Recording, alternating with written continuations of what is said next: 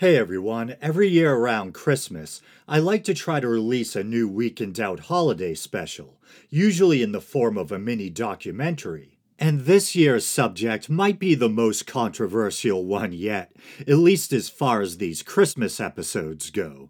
I'm going to be discussing the Dutch holiday character known as Zwarte Piet, Black Pete in English, and I believe I did mention him in passing some years back when I did an episode on the so called companions of St. Nicholas. There are a number of characters in European folklore from various regions who are collectively referred to as companions of St. Nicholas. Among them, of course, is the infamous Krampus, who I've also done an episode on, Others include the German Knecht Ruprecht, Belsnickel, a character from the German Palatinate region, brought to Pennsylvania by German immigrants, the Swiss Schmutzli, from Schmutz meaning dirt, and of course the star of this episode, Zwarte Piet, from Dutch folklore, Sinterklaas is often depicted as being accompanied by multiple Zwarte Piets, the plural being Zwarte Pieten. Now, what makes Zwarte Piet so controversial is his appearance. He's traditionally depicted as what we in the States would recognize or view as an offensive racial stereotype or caricature right out of an old time minstrel show, complete with full black face, bright red lips, and a dark afro wig. His costume usually consists of brightly colored Renaissance attire, befitting a page boy. Apparently, the earliest known illustration of Zwarte Piet comes from an 1850 book called Sint Nicolaas aan zijn Knecht, Saint Nicholas and His Servant, written by Dutch poet, teacher, and children's book author Jan Schenkman. Schenkman depicts the character as a black Moor, or to use an archaic term, blackamoor, Blackamoor can mean a dark person, especially of North African ancestry, or it can refer to an art trend dating back to the Renaissance or early modern period, in which black individuals were depicted in a highly decorative manner, usually in the mediums of sculpture, jewelry, or even furniture. These blackamoor figures were often depicted in servile roles, such as holding trays, etc. It should be noted that there are references to a Dutch Black Pete character that predate Schenkman's book. The names used to refer to him include Peter Me Knecht or Din Knecht, Knecht being the Dutch word for servant, Peter Man Knecht, and Peter Man Knecht. There's competing theories that seek to explain Zwarte Piet's appearance. Some posit that, as previously alluded, that the character was supposed to be of Moorish descent, or perhaps a slave freed by Saint Nicholas, who then became his loyal companion. Another theory is that he's simply black from a permanent layer of soot, accumulated as a result of all his numerous trips down the chimney as the gift giving saint's assistant. There were some other ideas or theories I encountered that I had more trouble trying to verify. For instance, there's the suggestion that the roots of the Zwarte Piet character may go back to at least the Middle Ages, with the idea that St. Nicholas was known to have the power to tame and make servants of demons who were black skinned or scorched in appearance. There are stories of Nicholas having the power to drive away or tame demons, but I'm not sure if there's a definite connection between that and Zwarte. But it does bring to mind the bestial chain wearing Krampus. If I remember correctly, there's an idea that Krampus's chains and servitude under St. Nicholas may represent Christianity's supposed triumph over the devil or paganism. Speaking of paganism, I also came across the idea, numerous times, that Zwarte Piet may go back to the Nordic god Odin or Wotan's ravens, Hugin and Munin, who would supposedly listen at chimneys to report the behavior of mortals back to the god. Despite my lifelong love of the Norse myths, and the knowledge that the modern Santa Claus or St. Nicholas was supposedly influenced in part by Odin, as well, of course, by the historic Turkish saint whose name he bears, I'm still not sure if I necessarily buy the Raven explanation. So Zwarte Piet, or once again Zwarte Pieten plural, are a part of celebrations surrounding the annual feast of St. Nicholas in the Netherlands, as well as on the Caribbean Dutch islands of Aruba and Curacao. Sinterklaas Avond, or St. Nicholas Eve, is celebrated on December 5th, when sweets and gifts are traditionally handed out to children, or on the 6th St. Nicholas Day in Belgium. But the Zwarte Pieten usually appear weeks before in November, when Sinterklaas is welcomed with a parade, having traveled by boat from no, not the North Pole, or from the historical saint's home of Myra in modern day Turkey, but wait for it, Madrid, Spain. Not what I was expecting, but some might argue a far more hospitable climb than the frozen north. The Zwarte Pieten then accompany Sinterklaas to such places as stores and schools, where they continue to entertain children and pass out treats such as tangerines and traditional Dutch confections.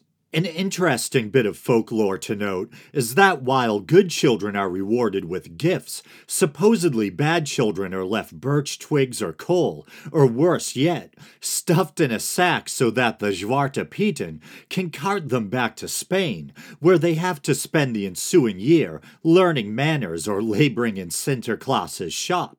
Given the character's controversial appearance or nature and the Netherlands' increasingly diverse population, it may not come as a surprise that in recent times the Zwarte Piet tradition has been coming under increased scrutiny and has even sparked protests and campaigns, such as the so called Kick Out Zwarte Piet movement. But not all Dutch are ready to part with the character in its traditional iteration, including some in the entertainment business, such as high profile celebrities and singers. In 2018, members of a production crew refused to take part in a nationally televised celebration, following a decision to feature an altered version of the character, and in some cases, clashes between pro and anti Zwarte Piet demonstrators have even led to violence. A 2020 Time magazine article referred to the character as, quote unquote, the physical manifestation of a national problem. A more politically correct version called Sooty Pete has been becoming increasingly more common. With this version of the character, the person in costume keeps their natural skin color visible, only partially covering or streaking their face, instead of donning the more controversial full blackface. In 2020, Netherlands Prime Minister Mark Rutte stated in Parliament, perhaps following a previous statement and paraphrasing, that he now better understood why people consider the character's appearance racist.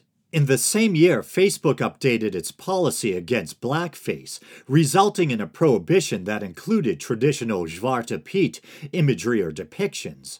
Also in 2020, Google banned advertising that featured the character, including the less offensive Sooty version.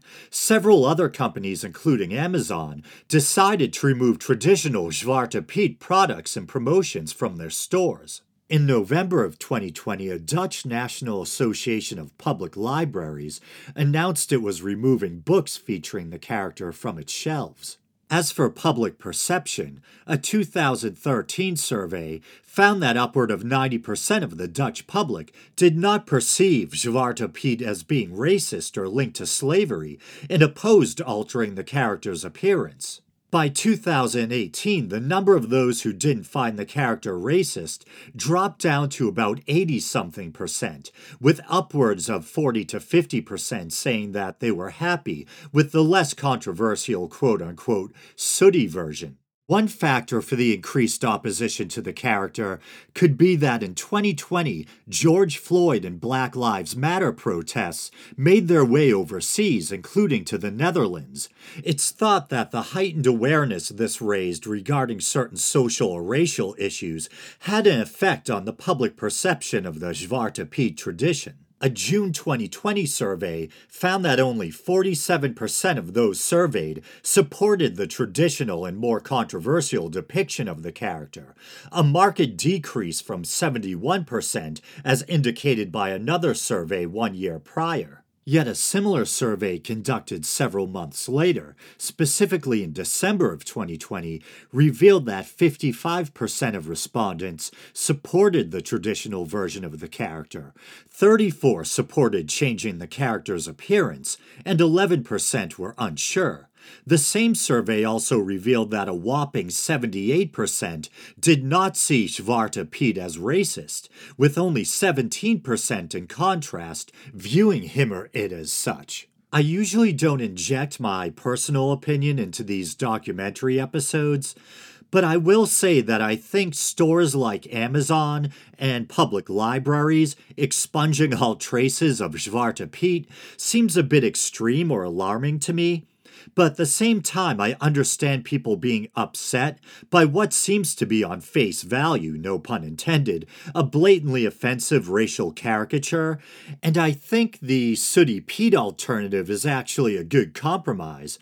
So I understand modern Dutch society may be wanting to move away from the traditional depiction, but why can't, say, Zwarte Piet books stay in libraries? No one's forcing you to seek them out. And why can't someone go onto Amazon and buy a Zwarte Piet ornament or decoration if they want to? If you're offended by the sight of Zwarte Piet memorabilia, you know, don't search for it on Amazon. But on the other hand, to play devil's advocate against my own point, I guess you could argue, you know, would I feel the same way if Amazon was selling old racist collectibles or memorabilia from the American South, or, you know, lawn jockeys or old coin banks or tins with racial caricatures or minstrel show imagery, etc. And that's actually a good question. And I think I've kind of stumped myself. So, on that note, thanks for listening and happy holidays.